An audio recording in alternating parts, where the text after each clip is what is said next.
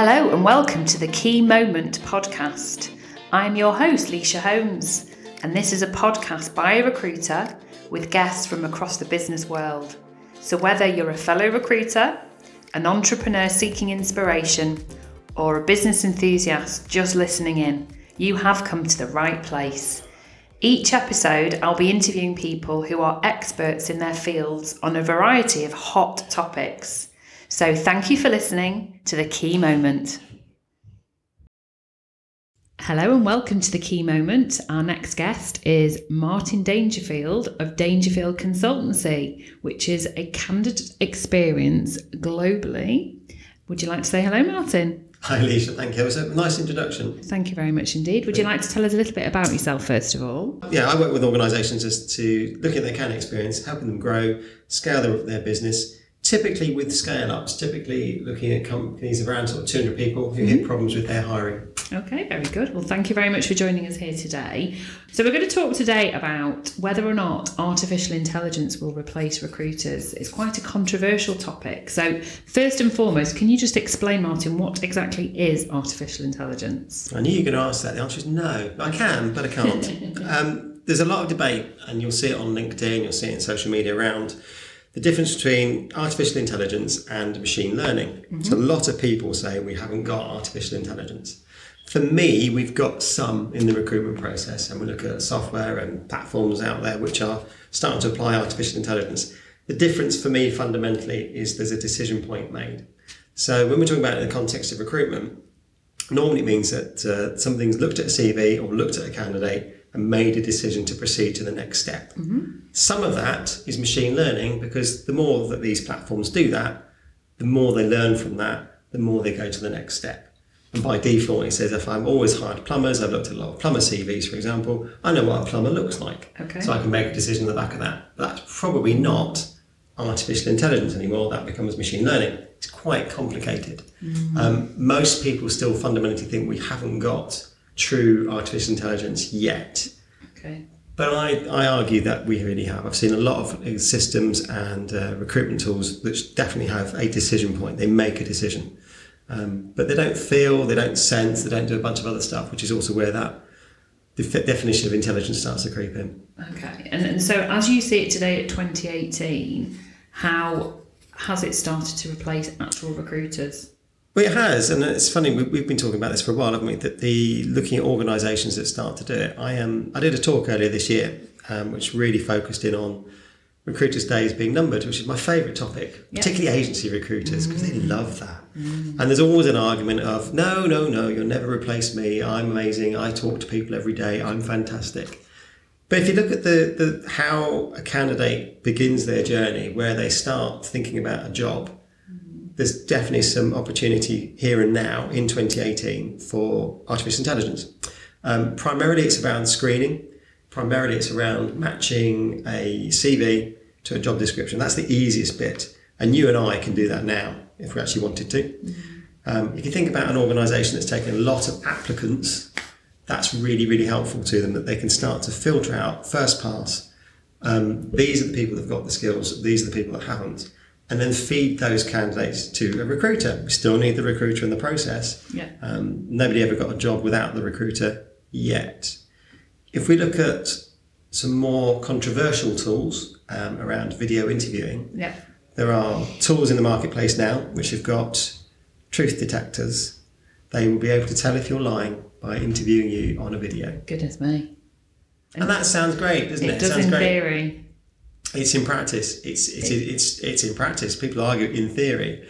It's great and it's not great in one measure. So candidates who are telling the truth and are honest and are what they are, brilliant for them. They can have an interview on video um, the system can tell if they're lying or not, make a decision point.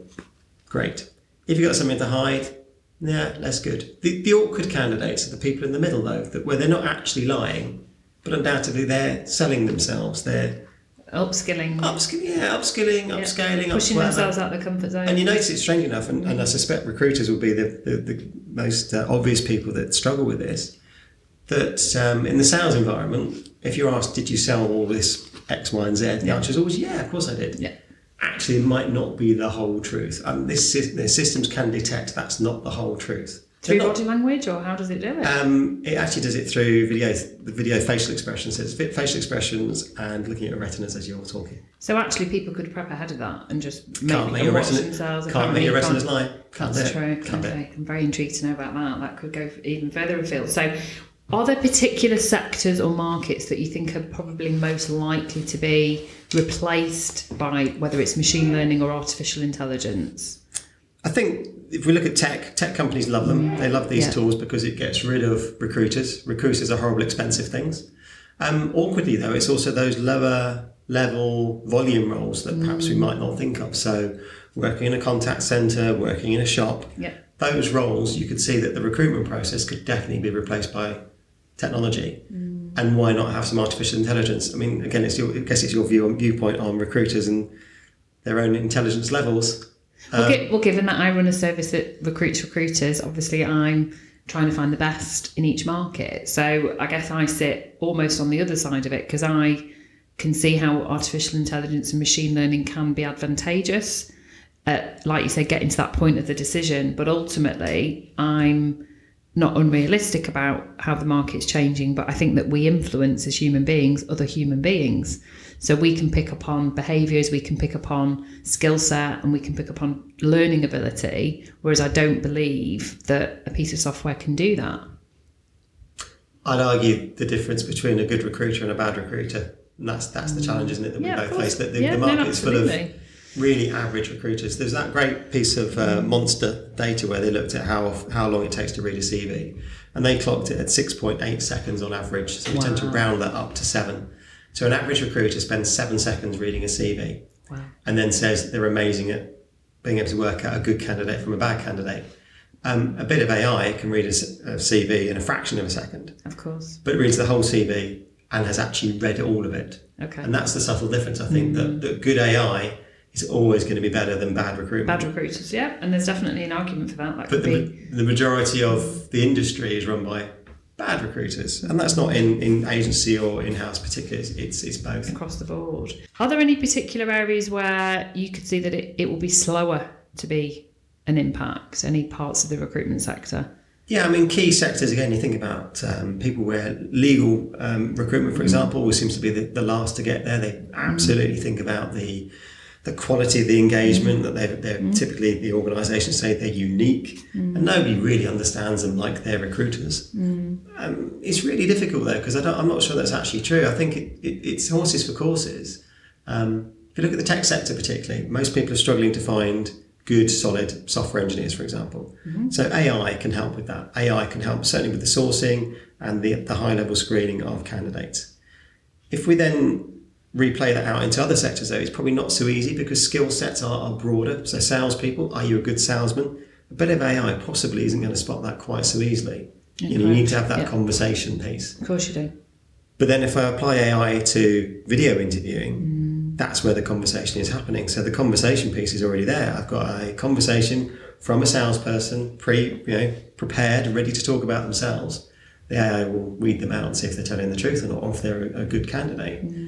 So I think there's no one sector that's immune. I do think people will go for volume and look at where they're doing volume hiring. Right. Um, So there'll be almost a segregation to um, a higher volume approach. AI will be very applicable, but more in a more consultative environment. I mean, you gave legal as an example. I would actually argue that rec to rec actually is probably in that bracket as well, where it's largely down to personality and softer skills rather than just hard nosed facts that you'd get off a CV. A lot of what those um, markets where it is HR, legal, rec to more consultative, you can't pick those items up off a piece No, of software. I, I'd agree, and I think that's probably my view still at the moment. Is that right now, yeah, that, that, that element can't be covered by tools, recruitment tools, mm. etc. I know there's a bunch of people who'd argue with me as well, even saying it can be. Mm. But for me, I think about those larger organisations. I was with somebody this morning. They take over three hundred thousand applicants a year right. straight into their their uh, recruitment database. Mm-hmm. How do they know which ones they should talk to? And the answer is they don't. And also, the the candidate experience is rubbish because mm. three hundred thousand people just get lost. They don't hire three hundred thousand people. So, really good use of artificial intelligence there would make sense. It says, I can read the CV and I can make a decision that Yeah. these are the best people you should talk to, Yeah. and then put them in front of a recruiter, Yeah. and then reject the others at the same time reject- in, in real time. And that that is actually what candidates strangely want. Um, I did some work last year with a bank. Well, I can't name who they were, and they were looking at how they hire for their contact centres, and it was a similar model that they were having quite a lot of emphasis on the recruiter conversation. Right. But what they found was that conversation was worthless um, at the early stages, much more valuable later on down the line, where, as you say, those personal skills, you get to sell the job, you get to Yeah, sell the environment, absolutely. really important. Yeah. What they found up front, though, let's make um, a system where candidates are screened, are assessed, and know where they stand. So they actually came out At with, that th- point. with three outcomes. So there was the yes, you're great. Click here to book an interview, which will be your first and final interview because we think you're marvelous. Second one was you're not quite ready for us now, but we're going to put you into a real talent pool where we're genuinely going to come back to you. Okay. And the third one was never apply for us ever, Ever again. again. And that was based on the decision points in their assessment tool, which was around fraud and your propensity to commit fraud, which is a ah. Oh. good thing if you're a bank. Absolutely. Gosh, yeah. So, Martin, how can recruiters attempt to future proof themselves about being replaced by artificial intelligence? A brilliant question. I I'm gonna I'm gonna big myself up. I did a talk in Kiev this year to 150 people, and very sensibly, somebody in the audience asked that question. My, my talk had been about artificial intelligence and getting rid of all of them. Um, fun- fundamentally, it's about knowing where you offer the most value in that that end to end process. So, particularly with an agency recruitment model, if we think about that first and then think about an in house model, but it's for agencies. First and foremost, it's engagement with your client. It's genuinely understanding what the client wants. Yeah. And that sounds really obvious, but as being a, somebody who's bought recruitment services from people, it's not immediately obvious. You get a very poor service from, from mm. people. People you probably expect to do better. Yeah. And they rely heavily on the process of, look, I've written, you know, I've had a conversation with you about your job description and done this and done that. But actually, yeah, really good recruiters are still succinct, understand their customer, um, are willing to walk away. And I think that's really important where they actually acknowledge, I can't do this, I can't help you. Yeah. That's actually worth its weight, weight in gold, to be really honest. Yeah. Um, but yeah, that's where where the value is at. But from there, and then thinking about the candidate experience, yeah, being able to engage and, as you say, we said this earlier, root out some of those softer skills. Think about what is it like for this candidate and my client, and how am I going to match those two things So up? So it's empathy. So it's empathy, it's engagement, it's being personable, all the obvious things that we often you know, value in a recruiter. Yes. But being really blunt again, we've, we, you don't always see that every single day in every single recruitment business. And I've spent enough time in, in agencies to see where it goes wrong, and that side of it is the bit that's missing. Where it's too transactional. Absolutely, and, and clients don't want that transaction. No. The only way that as a recruiter you're going to develop business, again, not rocket science, is to build a relationship with your client and for them to really understand and value what you what you say and what you bring. Um, and that isn't generic of you know we find the best the best candidates etc etc. It's understanding your market in, in deep dive knowledge. If I look at the in-house model, um, recruiters there will again they have a, a slightly different um, engagement because they're the employer. So for them, empathy is also tied in with assessment. They need to be able to work out you're a good fit. You're a good fit for this organisation. You're a good fit for my organisation, and that we're going to work together. Typically, again, there's some tools in place. We may look at psychometric tests. We may look at something else. All of which are also being replaced with an element of AI. Um, why have a psychometric test that just relies upon some sort of manual intervention when you can have AI?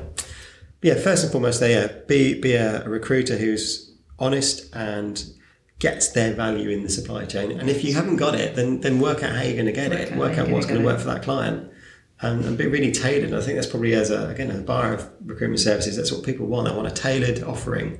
There isn't one size fits all. It's really more difficult to walk away from. If I think about, yeah, if I'm tied in with you, why would I go anywhere else? If you're doing what I want, brilliant. It's a bespoke service, isn't it? And that's how it all started. If you think back to the sort of provenance of the recruitment market, that's what we were here to do. Yeah, but along the way it got lost, didn't it? It got lost with bit. volume and money and volume and money. I agree. And I often feel, I often, th- I mean, this is probably slightly off topic, but I often feel that recruiters are led astray almost by the business that they work for. Um, if I think about some of the organisations I've seen, there's one I work with which had 180 consultants, recruitment consultants. And fundamentally, they were good people, mm. and they were having decent conversations with their clients. Mm. But their their leadership team was beating them around the head every day to do more, to get more CVs out, to do this, to do that, and that was probably not working for most of them. Yeah. Mm. Yeah, back on the phone, power hours, etc., etc. So Interesting. Well, it's been really interesting to have this insight, and I, for one, will continue to sort of educate my client base as to how they have their intrinsic value portrayed to their clients so that they're not replaced by artificial intelligence anytime soon. Um, just one final question for you, Martin. What is your top mantra for success in life? Oh God, that's a bit of a deep thing. Um, We go again. It's anything I ever say to people. Every Monday is a little post from me, and we go again, because your Mondays you you forget the last week. You've got to move on, because otherwise you get love. Particularly in recruitment, you tend to dwell on the on the negatives of that that deal didn't happen, or that person didn't say yes, or whatever. Um, so I tend to think that Monday's a new day, and you sort of start again. So yeah, we go It's again. It's a very good mantra for life in general, actually. You've been a fab- absolutely fab- fabulous guest. You really have, Martin. Thank you very much for joining me on the key moment, and thank you for listening. Thank you. Thanks for dropping into the Key Moment podcast. You can listen through iTunes, Spotify, Stitcher, and SoundCloud, or whatever your preferred podcast platform is. Just search for the Key Moment and be sure to subscribe to get a brand new episode every week. We'll see you soon.